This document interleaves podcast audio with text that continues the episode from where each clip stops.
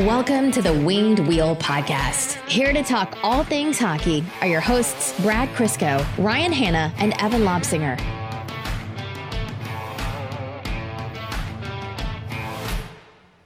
To all of you out there who are hoping to one day have Dylan Larkin's children, I'm sorry that's no longer possible for you. you I'm so relieved. Um, a because news came out that Dylan Larkin is fine, and B Brad said he had an opening to this episode that was slightly inappropriate. And as we you know grow as a podcast, one thing that we always aim to do is be more and more overtly professional. And sometimes Brad and or Evan uh, get this giddy look in their eyes pre-show, and they're like, "Hey, we want to say a thing," and they look at me, and I'm just like, "Oh, jeez, what? what?"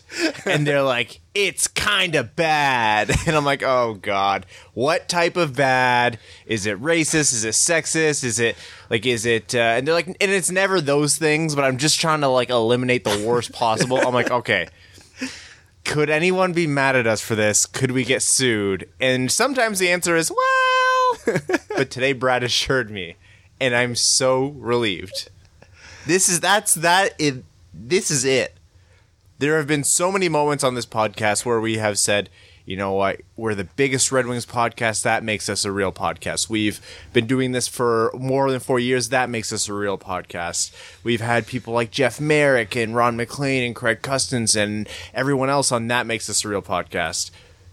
But knowing the boundaries of inappropriate jokes while still being entertaining to your entire audience, that's what makes us a real podcast. That is it, Brad. I am proud of you, sir.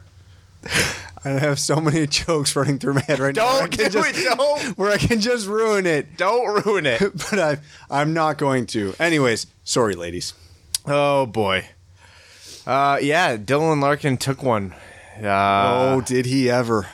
I. You know it's bad when you, as a viewer watching TV, flinches. Oh yeah, I was watching that game and I sent out a tweet about how happy I was about Mantha and uh, and Hronek tearing up the World Championships, and Larkin was doing great. And then within a matter of three minutes, Mantha was kicked out of the game, and Larkin couldn't even make it to the dressing room because his manhood hurt so much.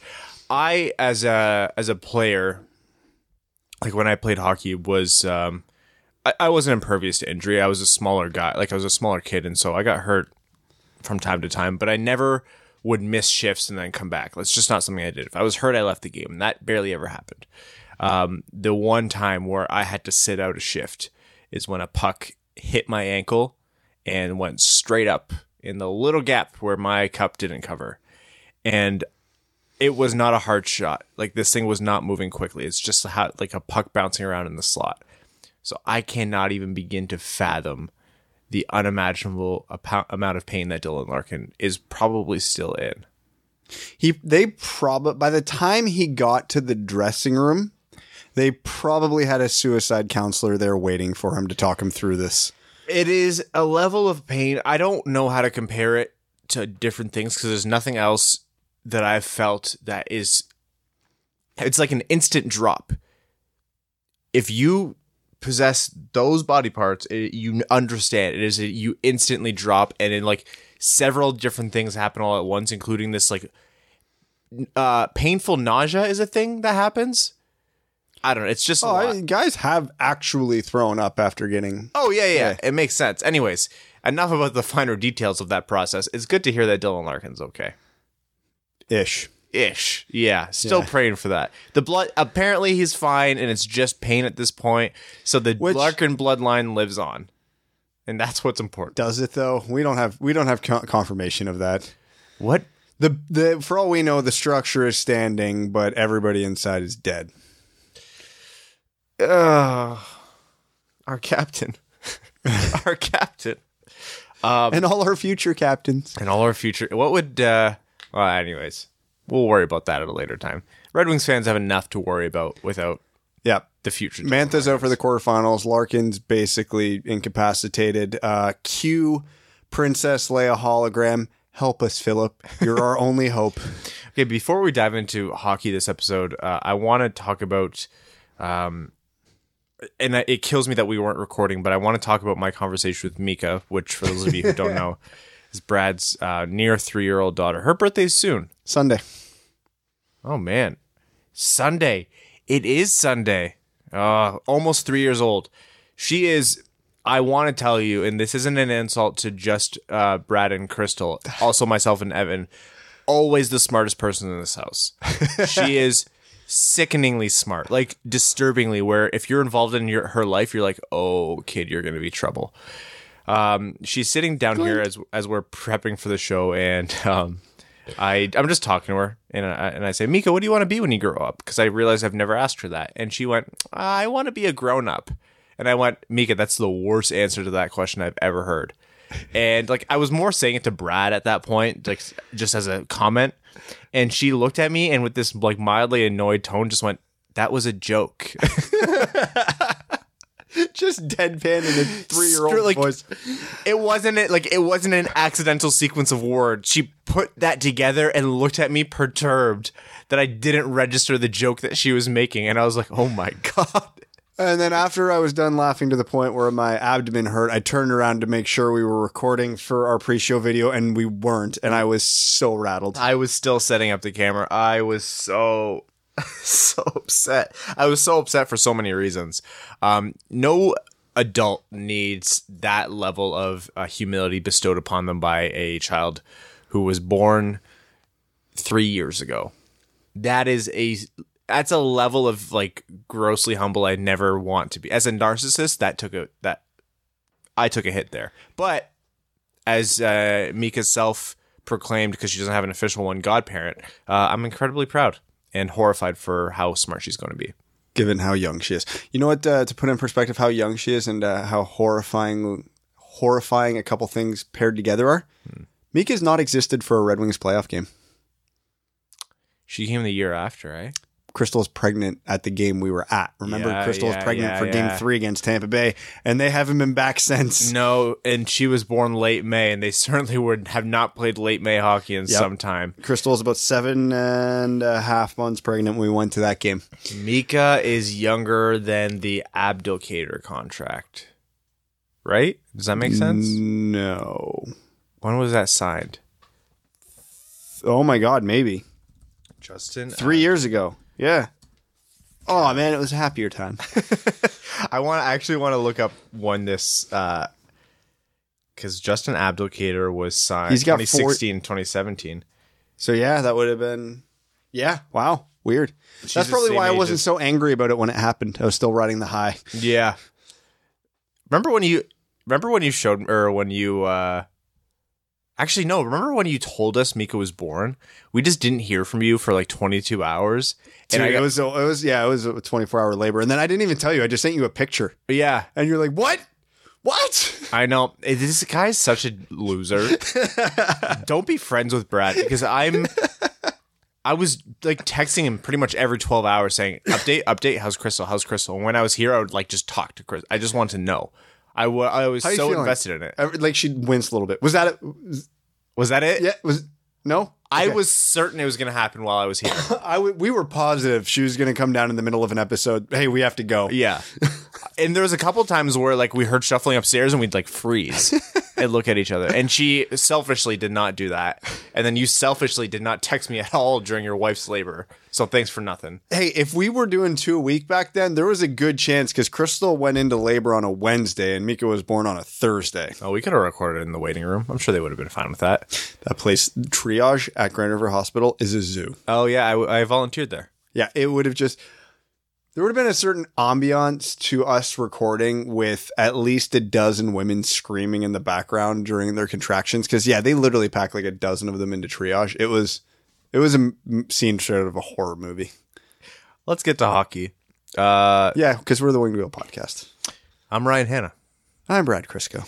So uh, Canada and the U.S. played, and uh, it was a showdown for the ages. Just kidding. It was the last round robin game that uh, Canada won pretty handily uh, over the states. Uh, Mantha, despite being kicked out of the game, continued his point streak. Yep, nice assist. Is he still leading the tournament in points? No goals. maybe. Goals, sorry, goals. Uh, I, and he he was with f- much fewer games played. Or- Speaking of assists, you know what he's been getting really good at when he's coming down on those two on ones the left side? real subtle move that he does that I like. Right before he passes, he'll have the puck in front of him, and then he'll cock it to a shooting position, and then throw it over all in one motion. So it gives that goalie the extra bit of hesitation. If anybody wants a good example of that from during the season, uh, the overtime goal against New Jersey that he fed to Larkin on the two on one, he did the same thing. The It's a, it's a subtle little move, but effective. uh, Max's article on Mantha was actually a really good um, read and reminder about the different tools and talents that uh, Mantha has been displaying. And he had an interesting point there, and he referenced an article that he wrote a little while back about um, the way big power forwards tend to develop. And I think it raises an interesting question because we always talk about athletic peak being around the age of 24 to 26. And a lot of these big power forwards don't really learn how to complete their game or tie their game together until earliest age 25. And so you want to have the game figured out before heading into your prime. So it, it, it does raise a lot of interesting questions about how athletic prime really translates to the overall game, what we need to be considering when we're valuing players and prioritizing players, um, and maybe giving players like Mantha or in the future Rasmussen some more time to develop and a little bit more patience. Almost the same way we do with defensemen. We always talk about defensemen getting, what is it, like 300 games? You know, Yeah. 300 NHL reps before we really truly know what they are, what their skill set is. Um, defense, playing defense in the National Hockey League is incredibly difficult and nuanced and takes a level of intelligence that even if you have a high hockey, IQ, that intelligence can only be gained through experience. Um, and so oftentimes defensemen are given a lot of a, a lot more time and, and leeway and a longer leash. And then when you see teams make mistake, it's by giving up on defensemen too early. Um, as an example, Tampa Bay had Victor Hedman on the trading block at one point because he wasn't panning out at the age of like 22 or something like that. And then obviously he's turned into a Norris Trophy candidate. So maybe doing the same thing for big power forwards is something that's beneficial um, or, or would prove to be more fruitful. So that that's hopefully that's what Red Wings fans are hoping is happening right now with Mantha, right? Like if Mantha's going to turn around and have and boost his point totals to like a 65 70 plus point season, uh, that would bode really really really well because they would love to have a power forward in Mantha and then hey, that's a great um, standard to set as Rasmussen comes up. You're looking a lot. You're looking around the room lost, like you lost something. I definitely brought a water down here, and I have no idea where it is. Oh, Mika definitely She definitely took it somewhere because I have absolutely no functioning clue where it went. a vindictive little kid. I might have some water left from my Gatorade bottle from my hockey game behind me, but Uh, the World Championships are heading into their later stages, so we're getting into the quarterfinals and what have you now. where Anthony Mantha won't be playing. Uh, because of a one game suspension because of a check to the head. Yeah, it was a stupid play, Anthony. What were you doing? Uh, I've I've seen some replies um, in comments on Twitter about people implying that it was accidental. That was not. I, I'm not calling Anthony Mantha a dirty player. It, we've seen players make that same hit where they just get caught in the moment and they did make a stupid decision, and that's what it was. It was a stupid decision. It was a very avoidable hit. If you want to call it malicious or not, that's not what it's about. It was a it was a bad hit. It was a dirty hit, and it was completely avoidable, and it was based on a decision Mantha made. I honestly think the one game suspension is appropriate, if not a little bit lenient. Um, considering the IIHF generally cracks down harder on headshots than the NHL does. Exactly. So it's uh, really, really lucky for him that he only misses one game, and it's a it, like one you don't want to ever see anyone hurt, especially with checks to the head, uh, and two, the lesser point, you don't want to see Anthony Mantha, you know, soil what is going to, or spoil what was otherwise a fantastic tournament. And have the story be that he was kicked out for X number of games because of dirty play. So glad it was just one game. Hoping he keeps it together for the rest of it. Yeah, and he's he always has played with an edge, so nobody should be surprised by this. No, no. Just hoping he doesn't do it anymore. Uh, Stanley Cup playoffs. Um, San Jose pushed their luck. They pushed their luck too far with that hand pass goal, and the hockey gods. Said no Erik Karlsson, Tomas Hertl, or Joe Pavelski for you. One player lost for every beneficial call in a critical game these playoffs. Yeah, crazy thing when uh, you lose three of your best players is that you tend to lose hockey games. Weird, right? Yeah, so And then DeBoer's excuse after was the San Jose didn't play heavy enough hockey. oh yeah, love that. It's like uh, Mike Babcock. We didn't have enough big guys up front. Sorry, what? Yeah, no, no. You were missing Joe Pavelski and Erik Karlsson. Definitely. The heaviness is what mattered there. It's not like if only they would have dressed Marc-Edouard Vlasic and Brent Burns and Evander Kane and Timo Meier and Joe Thornton and have I made my point yet? Uh, you know what would have stopped Pastrnak and Marchand and everyone else? Heavy players. Big, slow, heavy players. Yeah, heavy guys definitely would have. Just like honestly, take the uh, stone men from East, the Stoneheads from Easter Island. That is their, that is peak NHL hockey body according to those coaches. Do you know who's a really heavy hockey player? Hmm. Jonathan Ericsson, San Jose. I'm just mentioning. Big heavy man, big heavy. We will give you heavy body, round- heavy feet. Uh, Red Wings related note with San Jose not making the Cup Finals, like the teases that they are. Uh, one of the possible conditions that would have boosted the 2020 third round pick that Detroit acquired from San Jose um, to a second has been eliminated, which was make the Stanley Cup Finals this season. So the only other condition that could be fulfilled to boost that third to a second is Nyquist re-signing with San Jose, which is a big question mark right now. No one really knows how that's going to go. San Jose honestly has bigger priorities in front of them. First and foremost, being Erik Karlsson. So Nyquist won't be a cheap player, and he won't be an easy contract to negotiate because this will be his last big one, uh, at least in his mind. And so I'm not gonna say it's completely unlikely, but I wouldn't hedge bets at this point. I'm treating that third round pick as if it's going to be a third round pick. And Still if, a good trade. still a good trade. It was the market at the time, and you, but you know what? As a Red Wings fan, San Jose, if you're gonna cheat your way through the playoffs like that and not even make the Cup Finals, what were- what were we even rooting for you for? You know, it's, Rude. It's exceptionally rude. Uh, St. Louis, Boston. St. Louis is back for the first time in nearly 50 years to the Cup Finals. 1970. To put it in perspective, the last moment the St. Louis Blues were in the Stanley Cup final, Bobby Orr was flying through the air. Uh, Brad was only 13 years old back then, Yeah, so remember it well. the uh, ha- seeing them get back is really cool. I'm glad they had their um, the win to bring them back. There was at home. Obviously, play Gloria is, is always such an amazing story. Um, I think Layla is that little girl's name. Yep. Uh, that's I saw the video of uh, Patty Maroon talking to her after the game and telling her that Steiner always brings her up in the dressing room and they're fighting for her. And I was just like sobbing at work. It's such a feel good story. And the most important part of all, about all of this is Boston sports don't need any more championships. So please, St. Louis, please. But we, um, so Game of Thrones is relevant lately, so I feel like now is time for an appropriate Ramsay Bolton quote. If you think this has a happy ending, you haven't been paying attention. Which is funny because, you know what? We're not going to do Game of Thrones. Ba-na-na-na-na-na-na. No, not anymore. It's done. it's done. You know, all I can think of is poor Max binged that entire show in like four days to catch up to season eight just to witness that. First half of the last episode, great. Second half, yeah, okay, fan service.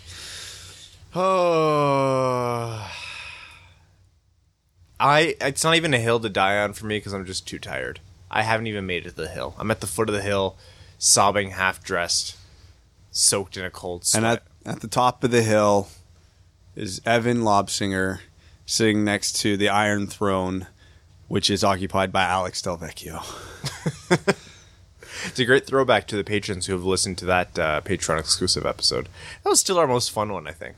I Ev, Evan, how heated Evan got that episode made it all worthwhile. That was worth a year of patronage for all of our patrons just to get to listen to Evan go off on that episode. You and I looked at each other surprised like that. I've never seen Evan this engaged or passionate about literally anything in our entire lives. There was a point where a literal active Detroit Red Wing gave him free tickets to a game, and I didn't see that type of passion come out of him. He was like, "Oh yeah, that's cool."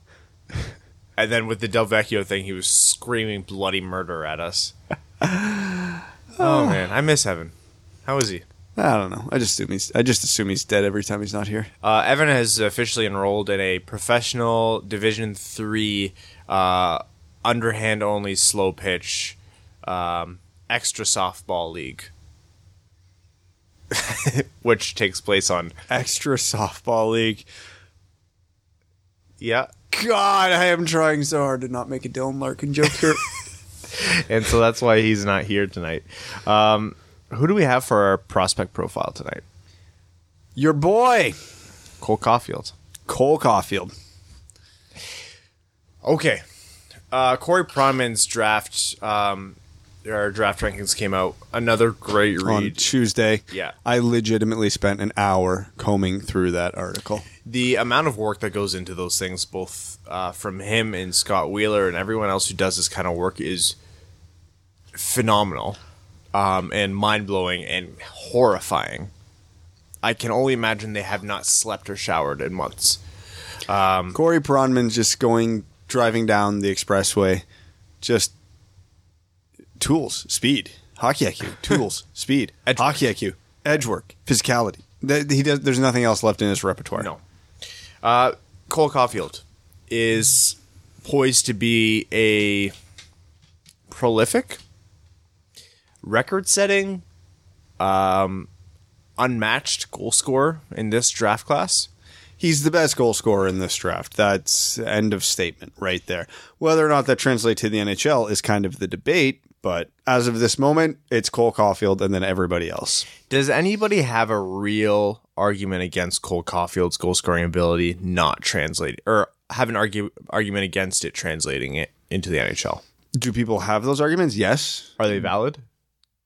I don't agree with them, but I see the I, I see what they're getting at in the fact that because he's only five foot seven and he's not particularly fast, he's not slow. He doesn't have below average speed, but because he's not particularly fast, if he is within reach of, def- of a defender, he'll be knocked off the puck pretty easily because his physical play is like a negative two out of ten, even though the rest of his game is above average to elite. Um, I don't buy into that because the thing there's two things that make Cole Caufield as good of a goal scorer as he is. One is his shot. It's not normal to sit here and say a dude who's five foot seven has the best shot in the draft, but Cole Caufield has the best shot in the draft. And I'm and I don't mean it's the hardest, although it's up there. His ability to corral the puck from any position, any angle, any lie, and get that puck on net with speed and accuracy is unreal. Not like any player I've ever seen before. The only player in the NHL that I've I've seen have similar capabilities on a regular basis is Auston Matthews, where just however that puck is coming to them and whatever angle, it doesn't matter. And on top of his shot and his release angles on his shot and everything about it, he also has an amazing brain to find the open areas at the right time. The best brain. It's up. Eh, there's other players who have hockey IQ and It's just making a stupid joke. what? Okay, give me the reference because I don't. I won't do the reference. Okay, because I don't get it. Um, but anyways, he he knows how to find the seams, and the important thing about this is this isn't a skill you can particularly teach a player. You either know how and when to do it, or you don't. And Caufield knows how to find those areas and get to them. So if you put him with anybody even halfway capable of getting him the puck, he's going to score in the NHL. He's going to be a 40 goal scorer, assuming um, he doesn't get put on a third line with like Darren Helm. But not every team has that playmaker. So there's questions there. Cole Caufield's um, biggest appeal to me is the level of game breaking talent that he possesses and the fact that that game breaking talent is unteachable in my mind. For somebody to have that natural goal scoring touch is an absolute gold mine. He One thing though that I forgot to mention, I like to say a lot of these things are unteachable, but Cole Caufield might actually be the argument against that because his dad runs a literal shooting school. Right. And that's it's good and that's someone who's maximized like their skill set and their natural ability, but I I still think like you have NHL players now who can't on a whim shift the angle on it. Brad is drinking water out of a freaking Gatorade sports bottle and like leaning his head all the way back like he's in a commercial and just like I'm trying to keep it as far away from the mic as I can while I'm doing it. I know, and I'm looking at it. I can't keep a straight face. Cole Caufield's ability to, in motion at high speeds, shift the angle of the puck both on his stick, mask the angle that he's shooting with, and get the goalie, the defender, and three rows into the crowd uh, to bite on his shot before like switching the angle on that, and then just putting everything in motion, and then finding the back of the net. The fact that he can do that on a whim so consistently, and you can go in and find ten examples of that in two minutes of YouTube searches, is nuts. He's not only like an elite, elite, elite goal scorer with just finding the right spot on the net on a basic set play when his you know, high end teammates like Jack Hughes or Alex Turcotte or Trevor Zegras finds him in open ice, which he's very talented at finding open ice, uh, which another sub note is an extremely important thing if you're a goal scorer. The fact that he can do that when that that's not the case, he creates those situations to generate like a simulated open ice scenario. He play that goal scoring touch is just as effective in traffic as it is in open ice. He is a five foot seven player who's uh, okay, not extremely fast, but I don't think his skating is a really big. It's not downfall. a weakness, but it's No. not a strength. It's de- yeah, he's definitely not. He's not extremely fast like you would expect someone five foot seven to be, but he's you know I think a decent skater. He skates kind of like me in the sense that short, choppy swat strides. There's a lot going on there. So his skating is like a protest. It makes a lot of noise, but he doesn't really get anything done. And um, as an aside, that actually is not a terrible thing because that means by changing some um, technical, you know, like technical movements. At this point, though, it's hard to change a stride. It's not impossible. It's happened. Brett Leason in the WHL is a good example of that this year, but it's it's hard. Um, the guy crashes the net. He's not all about you know picking the corners only from open ice or on these beautiful set plays that he has. He'll crash the net. He'll bring the play to the net. He's extremely talented. Like you said, he has a fantastic mind for the game. His offensive hockey IQ is otherworldly. Yep. And all this being said about his goal scoring, he's not a bad playmaker either. He very much looks shot first, but he can read the zone and he can make the pass when the pass is the best option. If it's a 50-50 play, he's he's absolutely taking the shot. But no, yeah, so it, it's nice to see that. Now that being said, there are, not to say there aren't flaws to his game. No, Um, absolutely. Uh, in the in the physical board battles, he's basically a non-factor, and defensively, he is. Mm, I don't want to say liability because he's a smart enough player to not get caught out of position, but he's not winning any battles. Let's just say that he competes hard, which is why I think he's not a liability defensively. But it's never going to be average or above average in his own zone. That's just not unless he had 20 pounds of muscle, which probably isn't happening on that frame. it's not something you know it's a he's a small winger. If he comes into this league you can't realistically expect this guy to be a defensive stalwart or be the one to go into the corners and come out with the puck and dish it. You're going to need to pair him with someone who can generate that open ice dig out the puck basically bring Pavel Datsyuk back put him in a time machine to 15 years ago. Dylan Larkin, Tyler Bertuzzi, Cole Caufield. all right. The value of goals in today's nhl obviously it's the most valued asset in the league as it should be. Goals win you games it's the simplest formula that you can do. That's not advanced statistics it's just basic hockey knowledge. Um, goals are valued more in contracts goal scorers get more money. Um, people t- people are willing or general managers and teams and coaches are willing to overlook a lot of things if you can bring goals to the table. They can fill in those gaps elsewhere on your line or elsewhere on the team if you bring goals to the table. You have a guy who just set an insane record 72 goals in the uh, US NTDP season. He's scoring at a clip of some other prolific goal scorers who at his age. Uh, No, higher than. Yes. Uh, Alex Ovechkin. The fact that he shares a record with Alex Ovechkin is should be enough to get you excited about this kid. Is everything that I just mentioned enough to have him leapfrog everyone else if Byram, Turcotte, and Zegras are off the board? For me? Yeah. Yes. What if Zegras is on the board? This is where need comes down because value wise, I have them about equal right now. So I, if I'm Detroit, I am then making my pick based on team need, which is Zegras, but I'm not unhappy either way. I could definitely see the case for picking Cole Caufield at six. That being said, the more and more I read and the more and more I watch, I'm not even entirely certain he's going to be there at six. Mo- most most mocks I still somehow for some reason still have him between eight and fifteen, which that just seems crazy to me. Like on my worst day of ranking him, I think I have him seventh at this point. I think teams are going to look at you know Patrik Laine and think we would love to have the Patrik Laine problem, which is a guy who at when he's playing pretty bad hockey by his own right is still putting up a crazy number of goals, and his next contract might come in cheaper than it otherwise would have had he not played all that Fortnite. That was a joke. Please stay out of my mentions. but you see a guy like Cole Caufield who where when he's still developing and like you know 21 22 years old is putting up 35 40 goals I think team I think you're right I think he's there that guy this guy's liable to go in the top 5 for good reason So teams have probably learned their lesson. You would hope at least mo- more teams have.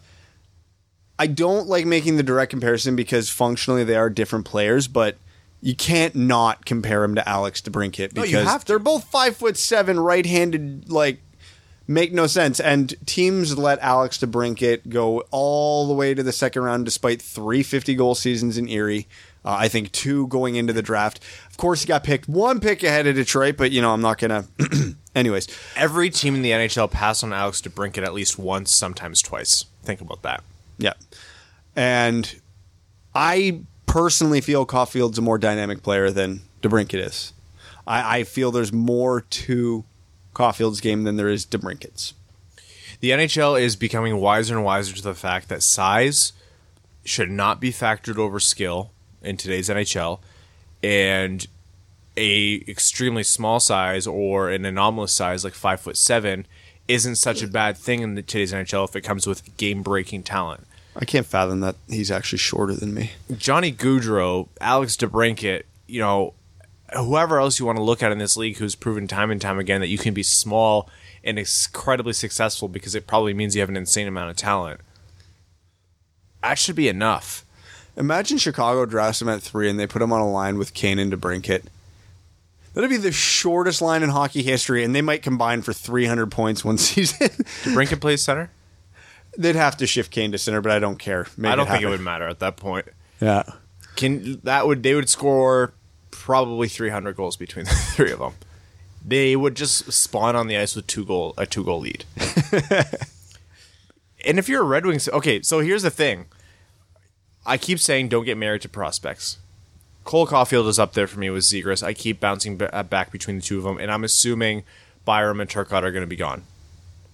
And basically, there's this nightmare scenario where um, Byram, Turcotte are gone. Obviously, Hughes and Kakko go first and second overall. Um, Byram, Turcotte, and then Dach Cozens, Podkolzin, whoever. What, one of those guys will go fifth, and then Detroit will have, or say like even Caufield will go fifth, and then Detroit will at this point where we're at will want Detroit to take Zegras, and they're going to go with a Dach or a Cozens or a Podkolzin. I'm certain it's going to You happen. just know that's going to be the case. Or the same thing if if Caufield's on the for, on the uh, on the board, they're going to go with someone else. I- and it's all too fresh of a f- feeling for the Red Wings because I still remember 2017. Suzuki, Necas, Liljegren, Vilardi, Michael Rasmussen. and don't get me wrong, Rasmussen still got a chance to be a good NHLer. We but- have his preview coming up this Sunday. yeah, but mm, Yeah, damn it. Yeah, that one was. Not that any of the guys that were drafted behind him are like superstars, but anybody who's been watching the Memorial Cup right now, looking at Nick Suzuki, oh man, I would love a Suzuki or Necas or oh, like Ga- is what's happening with Gabe Vilardi? He's he played play like he's again? played like 25 games in the last two years or something like that. His I'm getting a strong Cody Hodgson vibe here. Great player, but his it's his back, and that's not an injury that leaves the mind at ease. Batman came back from a broken back. Who did? Batman, Batman. yeah, Batman. Bane broke his back and he Bruce Wayne. No, who? Batman. Batman. Batman, but not Robin. Just Batman. Listen, sir. Uh, anything Where's else? Steve? We need the Bane voice. we really do actually. We shouldn't be able to make Batman Bane references without Steve. I actually always love do. I think Bane voices and Bane impressions are uh, hilarious. Um, and I now I can't do them because Steve has taken over that on the podcast. He did you see his stupid joke that he made on my like uh, Larkin's bloodline lives on tweet? I didn't see your Larkin bloodline lives on tweet. Oh yeah, I can't help myself, and you know that. Uh, I I saw that Larkin was going to be okay, and I tweeted out the uh, Larkin bloodline shall persist. And Steve replied to me and said he can still have Dylan Lark kids. Wait, Dylan's loin, Dylan's loins can. Steve. You swish. You, that's what I said. I was like, stuck the landing. I was like, no wonder you fit in so well when you were here. You're doing terrific. Oh, man. Okay, Cole Caufield. He's a kind of guy where, as we talk about him, I'm like, how did I ever rank Zegras ahead of him? How did I rank anyone ahead of him? Let's take him first overall. Let's trade for first overall and take him first overall. He's such an exciting guy, and he's the kind of player, he's the kind of talent where you throw away everything about, yeah, it would be nice to have a centerman or it would be nice to have a defenseman right now, and you say, I want a perennial 40, maybe 40 plus goal scorer on this team for free right now. Do you consider taking him over anyone else?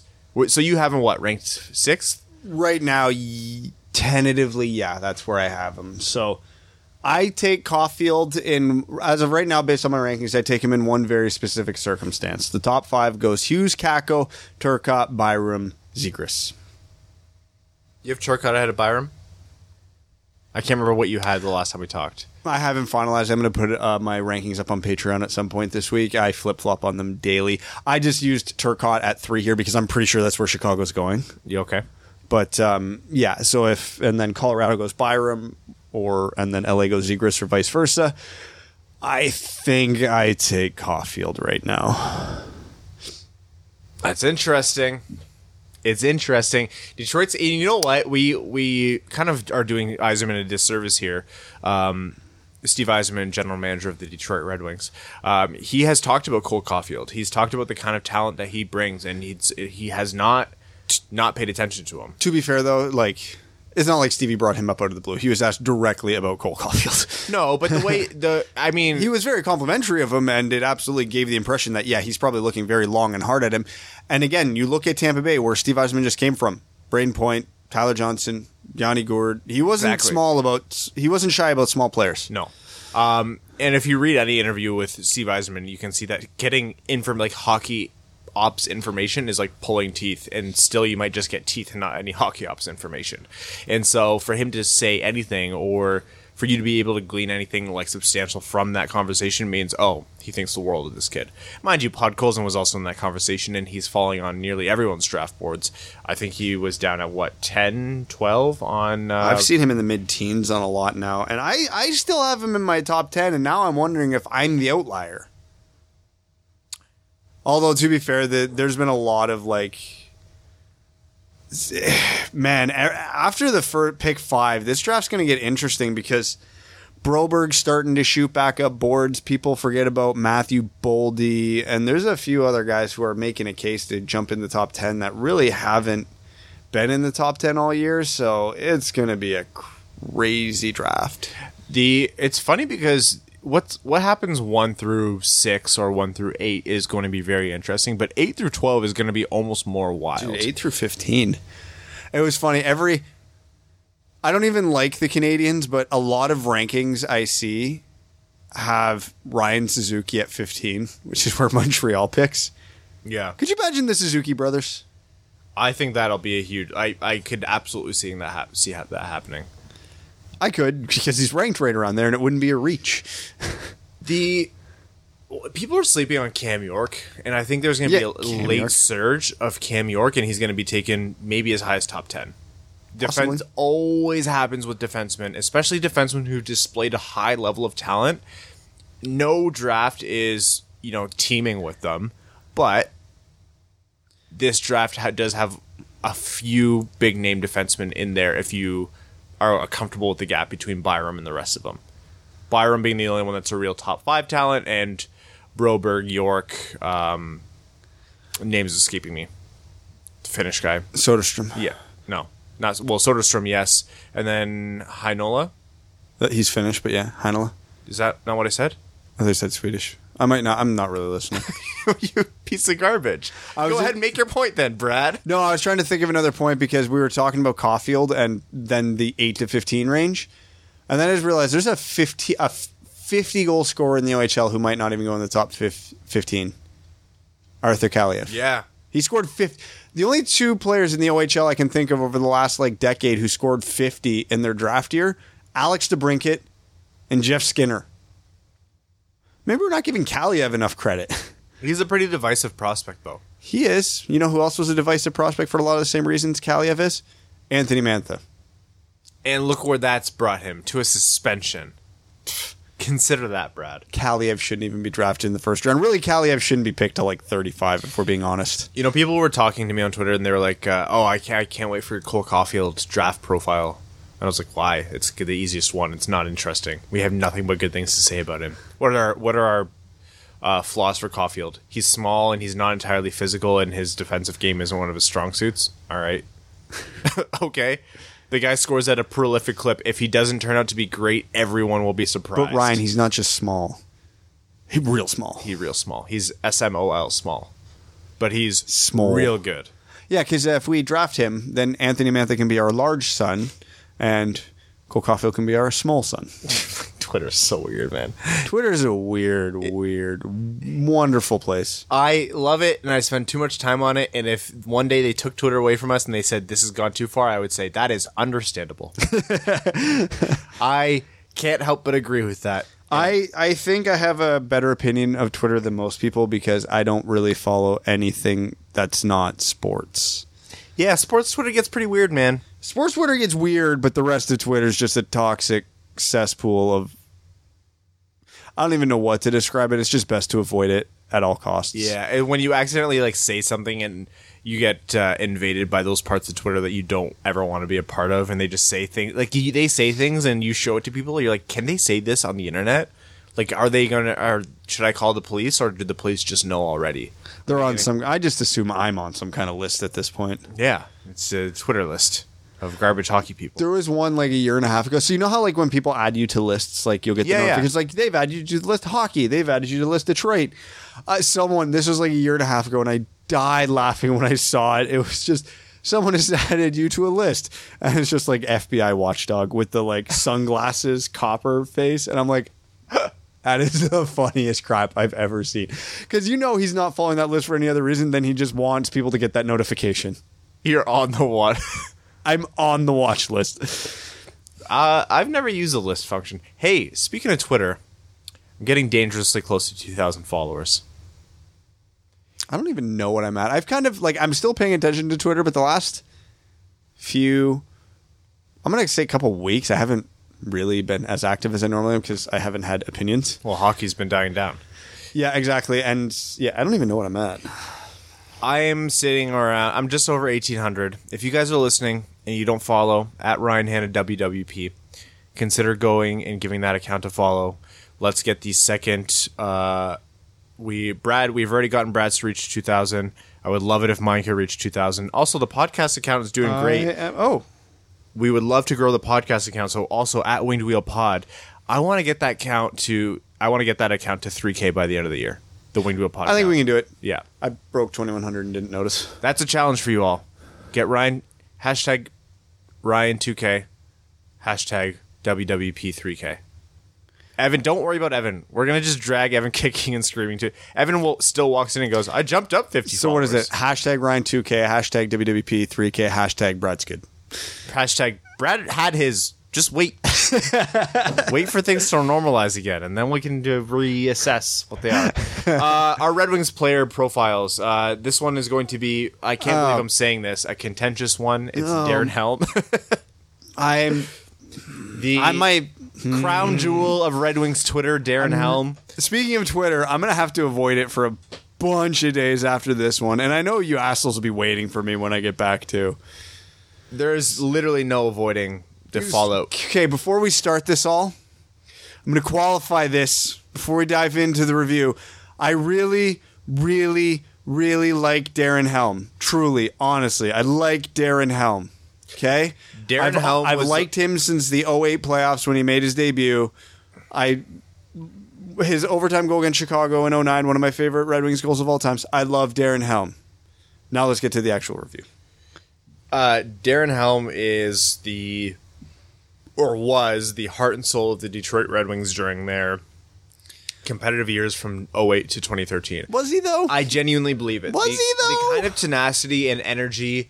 See, and- it's, this kind of mindset is why we're at where we're at. Oh, absolutely. Yeah, yeah. I have a second half to this point. Okay. I know you tune out, but just let me get there. yeah. Oh, hey, look at you, Graham. If you if you look at the intangibles and what he brought to the the team and the energy and the euphoria that was a successful Red Wings franchise, Brad leaned his head back in his chair. The next time you expose your throat like that, I'm slitting it. Just- I'm gonna be straight up with it. Um, the what he brought to that successful team, like that is why he is the crown jewel of so many Red Wings fans. Still, he is beloved, and for good reason.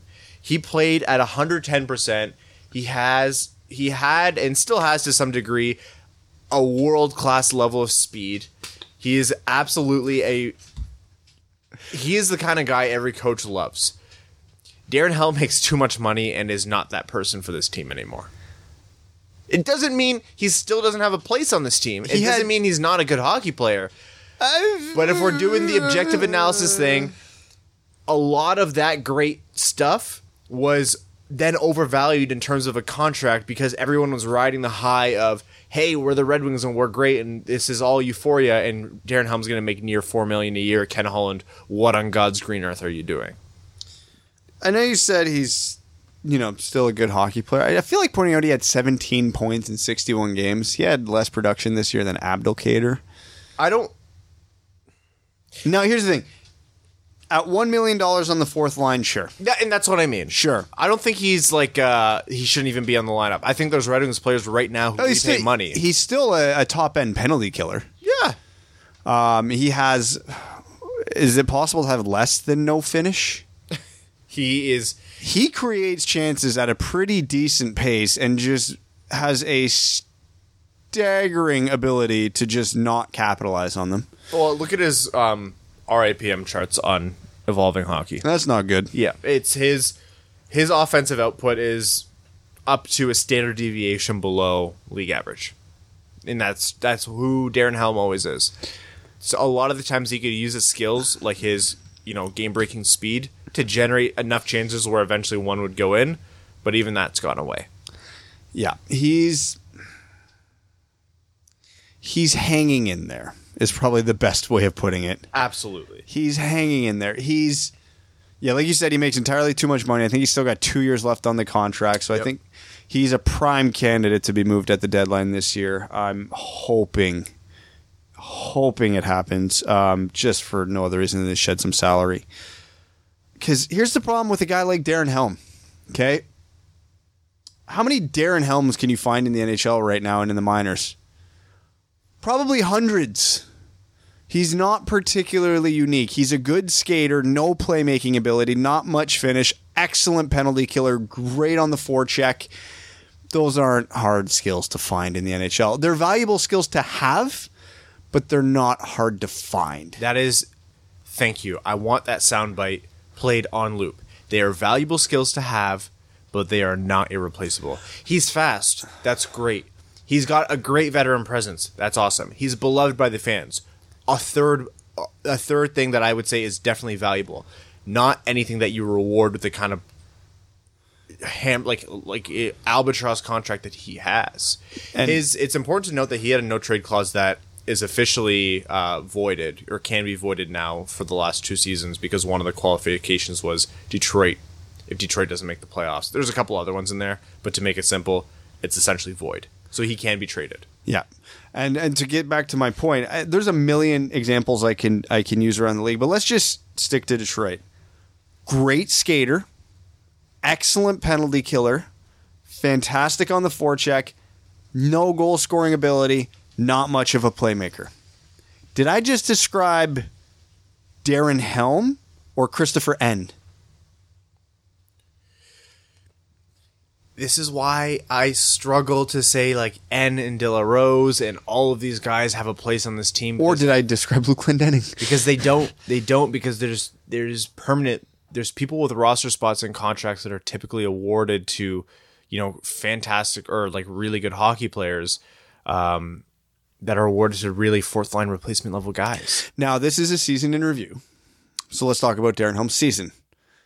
It was bad. Yeah, yeah. It was the first. It was the biggest drop off we've seen since he came back from all those injuries, and you saw a notable hit to his speed and and ability to generate those offensive plays. And not that it's any of his fault, but you have to factor it in. He cannot play a full season. He is perpetually injured, and it's never the same injuries. Um, 17 points in 61 games for a, a man who spent a good amount of time on the first line this year is just flat out unacceptable. We're gonna say the same thing with Abdelkader when we get to him, we, but it's it's just you played that much with Dylan Larkin and you couldn't muster more than seven goals. That's there's no excuse for that. None, zero. Now, uh, mind you, most of my complaint there is Blashill, not Helm, but still, if you're in that position, you have to capitalize it. It was much like Toronto with Tyler Bozak years ago. Yeah, should Tyler Bozak have been on the first line with Phil Kessel for all those years? No, probably not, but he still put up 50 ish points a year. So, Playing, yeah, with, playing with Dylan Larkin is the easiest thing to do because it just makes your game so much better. yeah, you're playing the NHL on easy mode. I, I'm actually going to show you. You keep talking, but I'm going to show you Larkin's versus Helms RAPM charts. This is going to be the most depressing thing I see this week, isn't it? Yo, absolutely. Oh boy. But anyways, yeah. So I don't I don't blame Helm for being put there because obviously it would be silly to blame Helm for being put there. But uh, Guess whose is whose. oh god. oh no. Oh no. I might tweet out a picture of that later on. What what is that that one stat there that Larkin is just beyond elite at? Uh, offensive Corsi for. Oh boy. Yeah, he is. That is a solid blue block. it is nearly three standard deviations above the league average. Oh boy. He, he good. he real good. He real good. um, Darren Helm, and here's here's where I struggle because, like you said, I still love Darren Helm. I still think he has a spot on the Red Wings with a different contract. If you if you remove the contract from the situation, I still think he brings enough to the table where he's not one of the guys I would jettison away given you know the opportunity to do so, um, asset or without any penalty to assets. But it is when he gets played like a first liner or he gets filled in first liner top six minutes, it just makes the situation worse for Darren Helm because it exposes him and it it it makes for bad hockey for the team. It creates for low offensive output. It creates for an accelerated decline in his play. It holds down the, the players around him. It holds that spot away from young guys who could possibly grow into that spot. The list goes on and on. And that's all not Darren or Darren Helm's fault, but it's still something that's happening. So here's a fun thought experiment for you. You keep saying that every So- episode. so it's let- never really fun. Let's let's assume the Red Wings at the point this year are at a point where they can employ three scoring lines. Okay. So a guy like Darren Helm does not even sniff the top nine. Okay. And let's assume the Red Wings. This is going to be tough to assume. The Red Wings actually employ a defensive minded fourth line. Okay. Weird, I know, but let's just assume. God forbid the fourth line has any ability to score, but let's just assume Deploy. you whatever it it both works um you get to pick three glendening helm and delarose turgeon Uh, Ehn. Glendening. Turgeon. so there's darren helm's value to this team right now Yeah, well, you know what? The nature of his contract is that he stays, and those guys with you know Oh, yeah, one million dollar contracts are the ones jettisoned. yeah and uh, two of those guys are going to be playing in the top nine so it's a moot point but just for a Oh for a thought experiment it's it's interesting to gauge darren helm's value that way because that is the role he should be in and when you can argue he's not even a top three player on this team in that role now mind you age gives some biases because i would say darren helm's better at it at this moment than christoffer ehn but i'd much rather take the 23 year old Oh, absolutely. He's what, nine years younger than Darren Helm. yeah, so then you build him to be better than Darren Helm in that role, but still, it's it's not great, Bob. It's not great. It's not great. And and and a small aside, I've mentioned this on the podcast before, and I feel like I need to wrap up with this again. Jokes eventually stop being funny. The Darren Helm is elite needed to end a year ago. I need you all to continue that just because. No, I, it's I, nothing I say is going to stop it. No. A- And I absolutely know that I'm just throwing like a pea into a wheelbarrow. But I want to be on record as saying it's not funny anymore. Okay, uh, another aspect to Darren Helm that we're not considering is his trade value. This is a guy he doesn't have any. No, I think he does. He has No, legacy he- trade he has value some, yeah. that comes up year after year. You know who could use a guy like uh, Darren Helm? Toronto Maple Leafs. The Edmonton Oilers. Oh boy, would they ever love a Darren Helm? He's he's very well favored by a lot of different teams and coaches and general managers, and no, they're not going to want to pay for his contract, but he's the kind of guy who can, with some salary being retained, be moved uh, by Steve Yzerman for great as- like or a decent asset. I if if you if Detroit retains half salary for the last year and a half, I bet they could get a fourth or a fifth round pick out of Darren Helm. I think they could absolutely manage that if there if there's interest. If a team knocks on and there was interest in no Niklas Kronwall last year. So for for those of you who are saying there was interest leg- in Luke Glendening. yeah, for those of you who are saying, oh, legacy um, legacy value doesn't isn't a thing. There's people asking about Nick Kronwall this year, so please bear with me. Um, Darren Helm could absolutely be traded. I understand that's painful, and I understand it doesn't move the needle a lot in a rebuild. But think of the substan- like the substance there. That is, assume half salary retained, still over 1.9 million dollars of salary cap cleared up, a huge roster spot in the bottom six cleared up, and a lot of normalcy being regained by Steve Yzerman as he as he moves his team to a younger, more talented uh, mold of his mind, like that he wants to build. It's the kind of contract. No, it's not the Abdelkader contract. No, it's not like Ericsson's uh, contract extension at the beginning of it. It's not that kind of thing, but it still is a move where if it's there, you get a fourth round pick out of it. You get the freed cap space and an extra roster spot for a younger guy knocking at the door. More playing time for Hirose, maybe. It's a kind of move you got to make. Everything we said about Darren Helm today is going to get us absolutely blasted. We know. We know how much everybody loves Darren Helm, as you all should. As you all should. But but Uh, we're going to uh, head over to overtime, which of course is a on the midweek episode. Uh, is brought to you compliments of the Patreon supporters whose comments get read out on air, guaranteed. Uh, as our way of saying thank you. is this the point where we let everybody in on our dirty secret? No, yeah. In case you haven't noticed, uh, this is you'll be listening to this earliest Thursday night Eastern time. Maybe Friday morning or on the weekend. Uh, we're actually recording this on Wednesday night. Big change of plans. A lot of crap has gone on, and obviously we have to make sure the show goes on. Yep. And on short notice, Thursday no longer became an option. Yeah. So we said, okay. so we just faked it. It's fake Thursday today. Uh, Adam Flett says, firstly, hope all is okay and everyone is well. We're all okay. Evan is, you know, thriving in his Division 7 extra, extra softball league. Uh, now for a question. Who are your top five targets in round two for the Wings? Having read Pronman and Wheeler along with various others, I can see some DI target and some playmaking wingers. Boy, that's a tough one. There's a uh, this second round of this draft is strong. I, This I- is a great year to have three picks in there. I'm going to actually pull up Pronman's list quickly just so I can highlight a few of them because I don't have my full rankings past pick 15 done right now. So. I'm only up to pick 15 as well. I, I want to I want to qualify this by saying our prospect previews are eventually going to dive into uh, second round targets. Yeah, we will get a little more in depth on a on a few specific guys. So, out of guys who have a realistic chance of going in the second round, uh, I'm really big on Nils Hoglander, the five foot nine uh, winger out of Sweden. Um, Patrik Puistola, the left winger out of Finland. Uh, there's a few defensemen there too. I don't think Moritz Seider's get into the second round, so I'm not going to say him. Uh, I'm not- at the top of my list. I'm not much for defensive defensemen, but I've been reading a lot. But I've been reading a lot of good things about six foot six USNTD defense defenseman Alex Vlasic. Apparently, there's more skill to his game than he gets credit for. Admittedly, when I've been watching the USNTDP, my eyes haven't been drawn to him for obvious reasons. But he's one that uh, leads me with a bit of intrigue. Uh, Robert Mastri Mastrosimone of Chicago in the USHL is another one to keep an eye on. And if I had to pick one more, second round possibility.